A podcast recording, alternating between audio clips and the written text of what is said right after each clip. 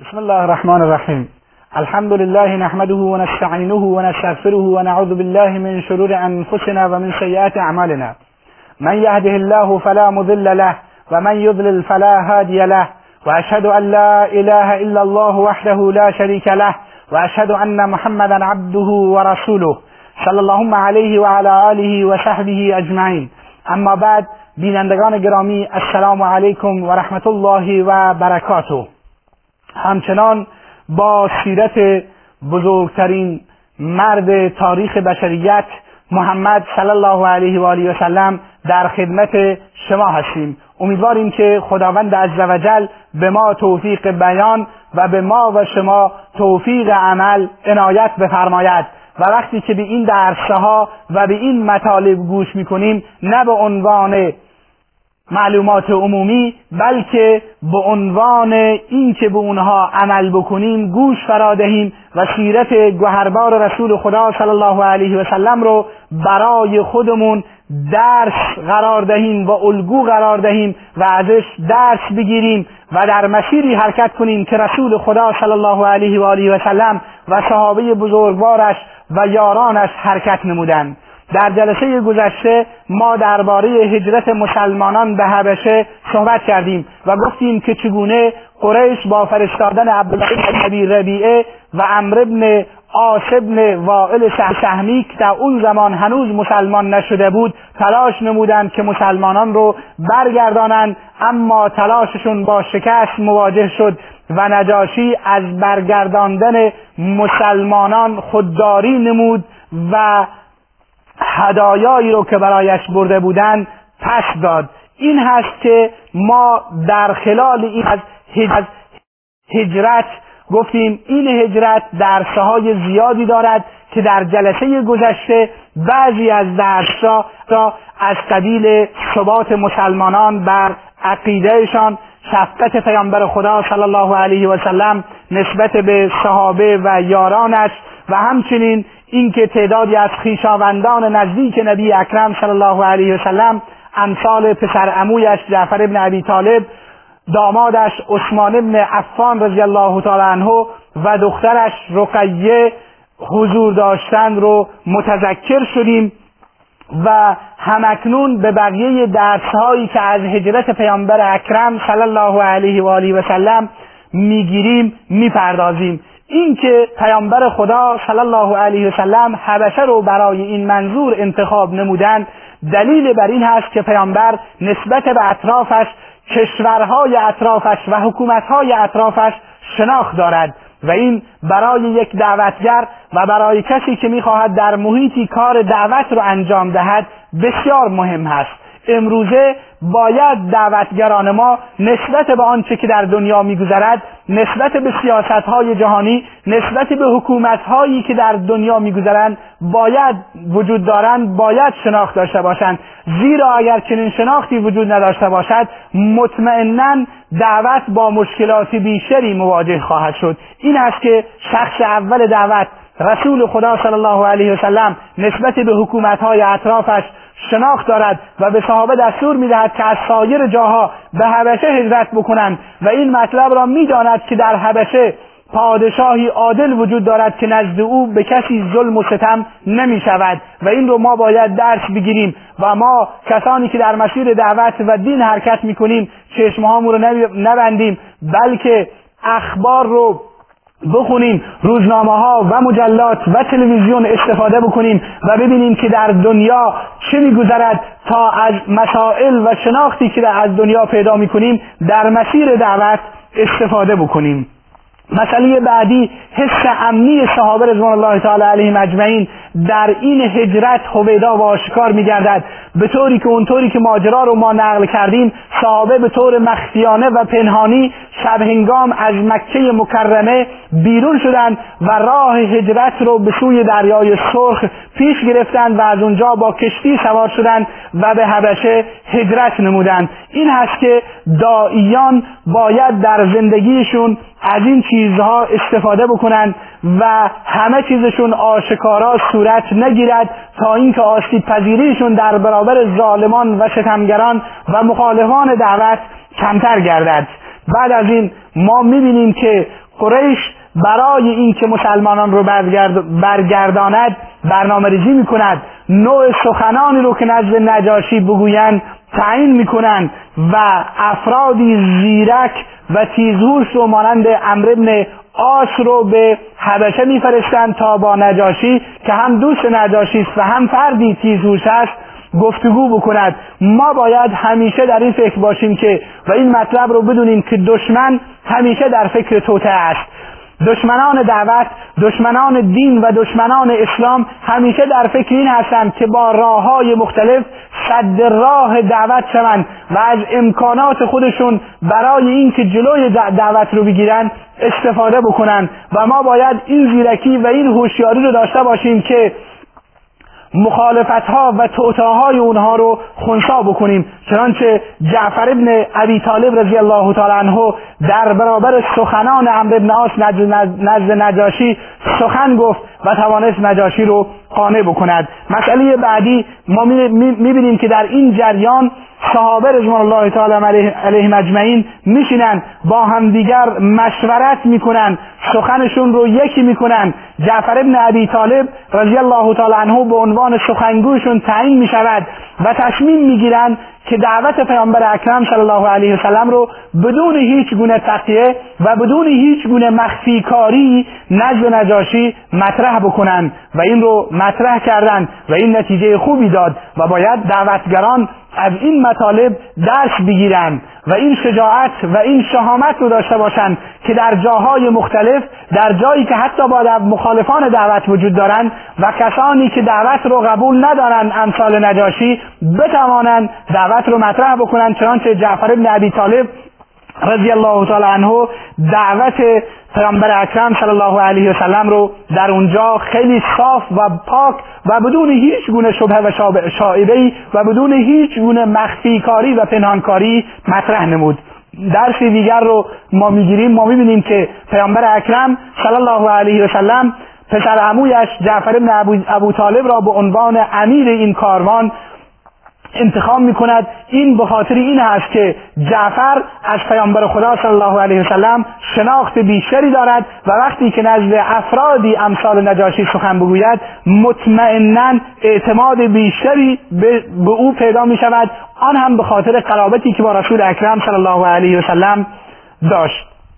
جعفر رضی الله تعالی عنه در این ماجرا ما می‌بینیم که اسلام رو به طور کامل توضیح میده اعمال جاهلیت رو به طور کامل توضیح می‌دهد و در پایان به پادشاه حبشه می‌گوید ما از شما عدالت سراغ داریم ما از شما این رو سراغ داریم که نزد شما به کسی ظلم و ستم نمی شود و بعد از اون هم ابتدای سوره مریم رو می‌خواند و این حکمت در دعوت رو میرسونه. که جعفر ابن ابی طالب بعد از اینکه دعوت رو مطرح می‌کند آن صفات خوب و صفات پسندیده ای رو که نزد نجاشی وجود در نجاشی وجود دارند از قبیل عدالت و صداقت و عدم ظلم و ستم رو این صفات خوبش رو هم مطرح می کند تا این گونه دل نجاشی را به دست بیاورد و از طرفی برای خواندن نزد نجاشی آیات اولیه سوره مریم رو انتخاب می کند که در اونها از مریم و عیسی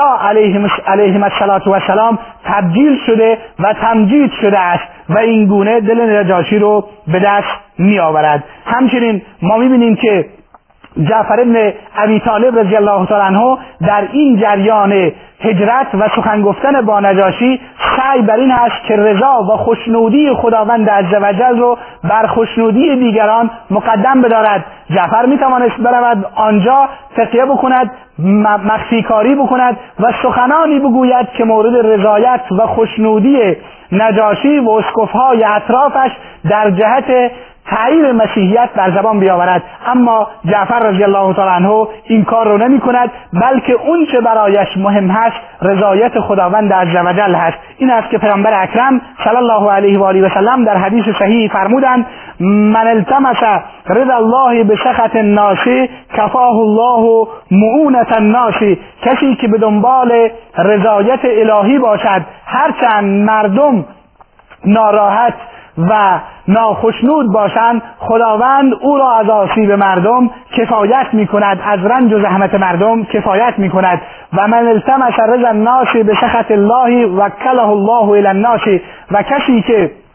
به دنبال خوشنودی مردم در برابر ناخشنودی پروردگار باشد خداوند او را به مردم میسپارد و این به ما این درس رو می‌دهد که ما در مسیر زندگیمون در راه دعوت به دنبال رضای الهی باشیم. این است که شاعر میفرماید ولیتک تحلو والحیات مریضة ولیتک ترضا والانام غضاب. ای کاش توی خدا خوب باشی زندگی تلخ باشد و توی خدا راضی باشی و مردم ناخشنود و ناراض باشند این مهم نیست. مهم این است که توی خدا خوشنود و راضی باشی. این است که کسانی که در راه دعوت و در مسیر هر دعوت حرکت می‌کنند باید زندگی صحابه. این حرکت جعفر بن ابی طالب این حدیث پیامبر خدا صلی الله علیه و آله و سلم برای اونها الگو و اسوه و نمونه باشد و به دنبال رضای خدا و خوشنودی پروردگارشون باشند. اونجایی که بدعتی رو می‌بینن اونجایی که خلاف سنتی رو می‌بینن اونجایی که می‌بینن که در دین شرک و بدعتی دارد انجام می‌گیرد. هرچند مردم ناراحت بشوند و هرچند مردم خوشنود نباشند از این چیز. باید دعوت رو مطرح بکنن و صحبت بکنن و امر به معروف و نهی از منکر بکنن. چنانچه جعفر ابن عبی طالب در نزد نجاشی این کار رو کرد. درس دیگری رو که می‌گیریم این هست که بعضی از نصارا به این نتیجه می‌رسیم. ما از این جریان که بعضی از نصارا بر اعتقاد صحیحی بودند هرچند که خیلی ها منحرف بودند جو غالب با منحرفین بود. اما نجاشی که پادشاه بود سخنان جعفر ابن ابی طالب رو درباره عیسی ابن مریم و مادرش مریم تایید نمود و این میرسونه که در هر جامعه و در هر محیطی اطرافی افرادی وجود دارند که عقیده صحیح دارند فکر صحیح دارند اندیشه صحیح دارند و دعوت رو به راحتی میپذیرند چنانچه نجاشی این کار رو کرد و این مسئله رو پذیرفت. درس بعدی رو که ما از این ماجرا می‌گیریم این هست که مردم اگر نسبت به حکمی از احکام الهی جاهل باشند معذور شمرده می‌شوند. چنانچه در روایات صحیح وارد شده است که پیامبر خدا صلی الله علیه و سلم وقتی که مسلمانان در حبشه بودند نمازها ابتدا دو فرض شده بودند بعدش نماز هزر و نمازی که در اقامت شد چهار رکتی گردید. اما مسلمانان حبشه تا مدتها دو رکتی نماز میخوندند و پیامبر اکرم صلی الله علیه و آله و سلم به اونها دستور نداد که نمازهایشان را برگردانند. این اینی میرسونه که اگر کسی در حکمی از احکام اسلامی جهل داشت و اون حکم رو نمی‌دونست معذور شمرده می شود و نزد خداوند ماخذه نمی شود و این رو علامه ابن تیمیه رحمه الله و علامه زهبی آوردند و این مطلب رو تایید کردند. همچنین بسیاری از احکام اسلامی نازل می‌شدند و بعد از ماها به پیامبر خدا به مسلمانان حبشه می‌رسیدند و این اینی میرسونه که صحابه رضوان الله تعالی علیهم اجمعین بعد از اینکه حکم به اونها می‌رسید بهش عمل می‌کردند و اون مدتی رو که حکم به اونها نرسیده بود معذور شمرده می‌شدند. پیامبر خدا صلی الله علیه و سلم همچنین کسانی رو که دارای دو هجرت بودند تعریف و تمجید کردند چنانچه روزی بحثی در میان اسما بنت امیش و عمر ابن خطاب رضی الله تعالی عنه در گرفت. عمر ابن خطاب رضی الله تعالی عنه بر این اعتقاد بود که فضیلت کسانی که به مدینه هجرت کردند و در کنار پیامبر خدا صلی الله علیه و سلم بودند فضیلت بیشتری دارند. اما اسما گفت نخیر شما در کنار رسول خدا صلی الله علیه و سلم بودید. رسول خدا گرسنگان شما را طعام می‌داد به داد و فریاد شما می‌رسید. اما ما در حبشه دور بودیم و سوگند به خدا که غذایی نخورم. تا زمانی که این مسئله رو از رسول خدا صلی الله علیه و آله و سلم نپرسم. این است که نزد پیامبر اکرم صلی الله علیه و آله و سلم رفت و از پیامبر اکرم صلی الله علیه و سلم در این مورد پرسید. پیامبر اکرم صلی الله علیه و سلم موقفش را تعیین نمود و فرمود شما صاحب دو تا هجرت هستید. درس بعدی رو که می‌گیریم از جریان هجرت این است که نجاشی توسط جعفر یا به هر حال دعوت مسلمانان در اونجا بعدها مسلمان شد. همچنین در این جریان ام حبیبه دختر ابو سفیان رضی الله تعالی عنه شوهرش عبیدالله ابن جهش رو در حبشه از دست داد و شوهرش فوت نمود. رسول اکرم صلی الله علیه و سلم به از ام حبیبه خواستگاری نمود و با ایشون ازدواج نمود و این گونه پیامبر خدا صلی الله علیه و سلم به فکر مهاجرین بود و ام حبیبه رضی الله تعالی عنها وقتی که شوهرش را از دست داد پیامبر اکرم صلی الله علیه و سلم نگذاشت ایشان تنها بماند بلکه با ایشون ازدواج کرد و نجاشی ایشون را به مدینه منوره نزد پیامبر خدا صلی الله علیه و آله و سلم فرستاد. همچنین یکی از کسانی که پیامبر اکرم صلی الله علیه و سلم با اونها ازدواج کرد سوده بود که از مهاجرین حبشه بود و بعد وقتی که شوهرش را از دست داد پیامبر خدا صلی الله علیه و آله و سلم با ایشون هم ازدواج کرد. و این این نکته رو میرسونه و این درس رو به ما میده که ازدواج های پیامبر اکرم صلی الله علیه و آله و سلم اونطوری که بعضی از مستشرقین و خاورشناسان می‌گویند بر اساس هوا و هوس و خواهشات نفسانی نبوده است. بلکه پیامبر اکرم صلی الله علیه و سلم بی و زنانی که بی سرپرست می‌شدند با اونها ازدواج می‌کرد تا بخشی از مشکلات اونها رو حل نماید. چنانچه ام حبیبه می‌دونیم وقتی که شوهرش را از دست داد پدرش ابو سفیان تا این زمان هنوز مسلمان نشده بود و بدون سرپرست بود. پیامبر اکرم صلی الله علیه و آله و سلم با ایشون ازدواج نمود تا سرپرستیش را به عهده بگیرد. همچنین با سعوده رضی الله تعالی ازدواج نمود تا این کار رو انجام دهد. اما در اینجا این سوال مطرح می شود که چرا پیامبر خدا صلی الله علیه و آله و سلم به حبشه هجرت ننمود. اولین مطلب این هست که پیامبر خدا صلی الله علیه و خواب دیده بود که من به سرزمینی که دارای نخل هست و میان دو تا سنگلاخ قرار دارد هجرت خواهم کرد. و شاید پیامبر اکرم صلی الله علیه و سلم منتظر این بود که این سرزمین به ایشون نشان داده شود و این سرزمین مطمئنا مدینه بود که بعد پیامبر اکرم صلی الله علیه و سلم به طرفش هجرت نمود. مطلب دومی که پیامبر خدا صلی الله علیه و سلم به حبشه هجرت ننمود به خاطر اینکه حبشه از نظر جغرافیایی مقداری پرت و دور بود و شاید برای اینکه مرکز دعوت قرار بگیرد و پیامبر خدا صلی الله علیه و سلم